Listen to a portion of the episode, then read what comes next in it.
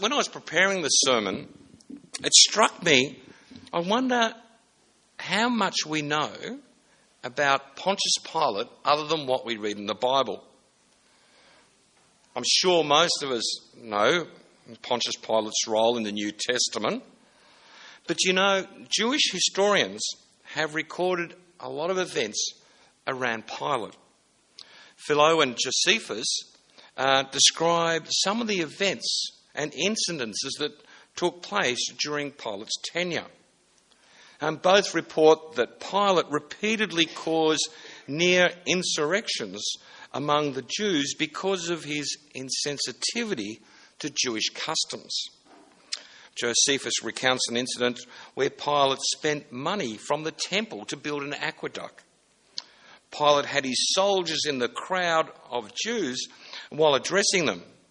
When the Jews uh, protested what Pilate was about to do, he gave a signal to the soldiers who randomly attacked, beat, and killed any of the Jewish people that were complaining in an attempt to silence any Jewish petition. In describing Pilate's personality, Philo writes in the first century that Pilate had a vindictiveness and furious temper and was naturally inflexible, a blend of self will and relentlessness. Referring to Pilate's governances, Philo further describes his corruption and his acts of insolence and his violence using, used to seize other property and his habit of insulting people and his cruelty and his continual murders of people untried and uncondemned and his never ending and gratuitous and most grievous inhumanity. Not a good resume, is it, so far? Um, Pilate's term, though, as prefect in Judea ended after an incident recounted by Josephus. After a large group of uh, Samaritans had been persuaded by an unnamed man to go uh, to a mountain outside, uh, sorry, in Israel, um, in order to find some sacred artifacts that were allegedly buried there by Moses. And when they came to the village, Pilate sent a detachment of cavalry and armed infantry who encountered the first comers at the village and slaughtered them in a pitched battle and put those that survived took flight. Many prisoners were taken, and Pilate put to death the principal leaders and those who had the most influence. So I think it's really important that we understand just the nature and who Pilate was. You see, when you look at when you look at the, all the movies that are done about Jesus, firstly we get this really dreadful Jesus with you know blonde hair and blue eyes, but we also get this Pilate who is sort of like, oh, I don't know whether I want to kill Jesus. I, you know, just sort of like whatever. I don't want to do it. It's a bit like Donald Trump, doesn't it? I don't want to do it, but you know, it's um, whatever you want to do, and then it sort of puts it on the Jewish people. But in fact, Pilate was ruthless. Killing another Jew would have meant nothing to Pilate. And so it's really important that we know a little more about Pilate, the sort of person Jesus was going to have to face, the sort of person that held little value, little value of the lives of the Jewish people. Well, our reading this morning, Jesus is confronted with news of the cruelty of Pilate. Pilgrims from Galilee had been offering sacrifice in the temple. Pilate sent in troops, perhaps fearing a riot or uh, some other grandstand, um, and slaughtered them. Their blood was mixed with the blood of the sacrifices in the courtyard, polluting the place, not to mention the human tragedy of the event. But before we go too far, let's just place this conversation in context of where it sits in Luke's story. Jesus is heading to Jerusalem at the head of another party from Galilee. So these people aren't just bringing Jesus news, they are bringing him a warning. I'm sure that if any of us were travelling overseas and we checked the uh, government website, Smart Traveller, and it advises that the place we were thinking of heading was randomly killing Australians, I'm pretty sure we'll probably find another place to take a holiday. I'm sure that the news from Jerusalem would have raised two questions for those around Jesus. Is he still going to go to Jerusalem? And given what Jesus has been saying recently about woes and curses coming to those who don't repent, is this a sign that those Galileans were being punished?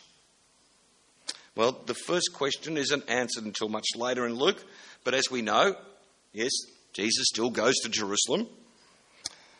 But Jesus does address the second question. But his answer seems to be rather abrupt, rather stern. Yes, Pilate is killing uh, Galileans, but they were no more sinful than any other Galilean. Jesus is only making the point that unless they repent, they will be destroyed in the same way.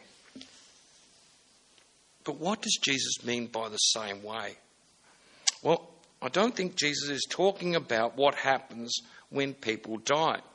You see, there's been numerous people that have used this passage as a warning for those who don't repent and who die will be punished and perish in hell. Jesus isn't talking about and to those who, sorry, Jesus is talking about and to those who were promoting a national rebellion. As you know, this was one of the options. This is one of the things that the Jewish people had hoped the Messiah would bring. So Jesus is saying, is saying to them that if you think you are going to go up against the Romans, then you'd better be willing to suffer the same consequence.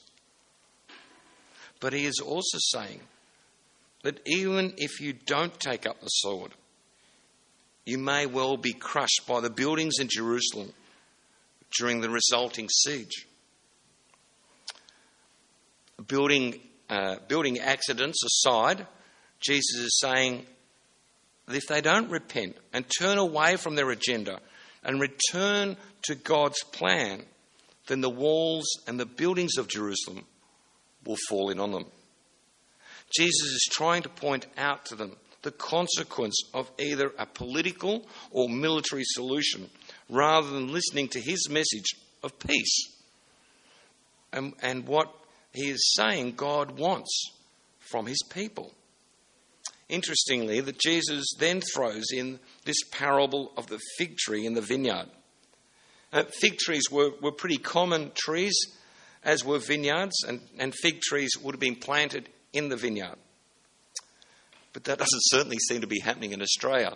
Recently, a few of us have been going up to a vineyard in Heathcote, and I can tell you there was not a fig tree in sight up there. Um, but I think uh, we can look at this parable in two ways.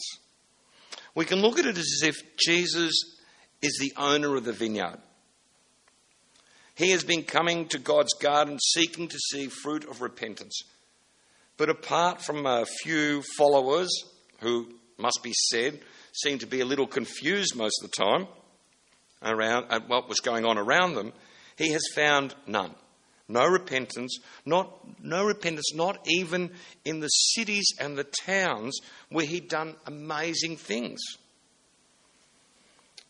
But he is prepared to give the people of Israel, and in particular Jerusalem, the temple and the ruling priests one more chance. But this is their last chance. If they don't turn from their ways, their fate is sealed. The second way of looking at it is that the parable of this parable is that God is the vineyard owner. God the Father is the vineyard owner. And He is the one that's been coming to Israel these many years through the prophets, calling Israel to produce fruit. That would make Jesus the gardener who is now pleading the case for Israel. He is digging around and putting out fertilizer and trying to get some real growth, some sign of life and health out of the tree. But the owner's patience is running out and is about to pass judgment on the tree. Well, whichever one you like, the end is the same. If there is no fruit, if they continue to refuse to be the people of God, to live up to, to live up to the covenant with Abraham, then as a nation they will be cut down and removed from the garden. Well, you can see how this thinking has influenced the rest of Luke's gospel uh, from about chapter 10.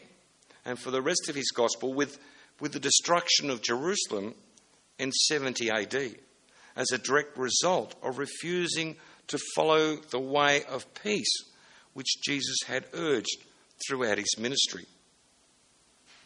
But I think this reading raises it raises more questions than it actually answers, especially for those around Jesus at the time.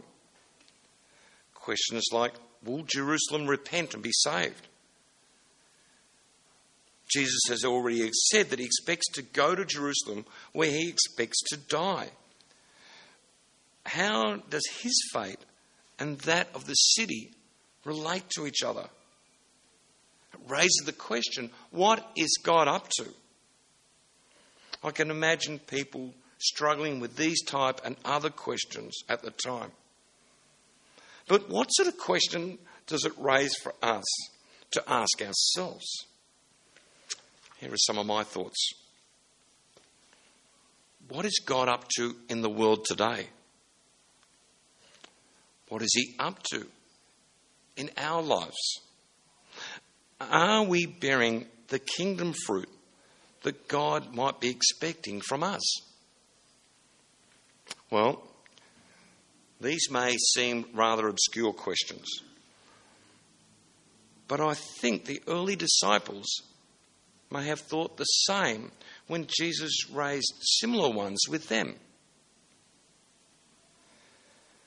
Let's not be like the early disciples. Let's not be confused by the teachings of Jesus. It is our vocation, it is our calling to be the people of God, to live such lives that produce such fruit as the people of God that it makes others want to know this Jesus that we are following. Given what's happened in recent weeks in the Christian church, it, the spotlight has never been more focused on the church than this time. It is a time for us to show grace. It is a time for us to show joy and hope. The hope we have in Jesus. The hope we have of being the people of God. Amen.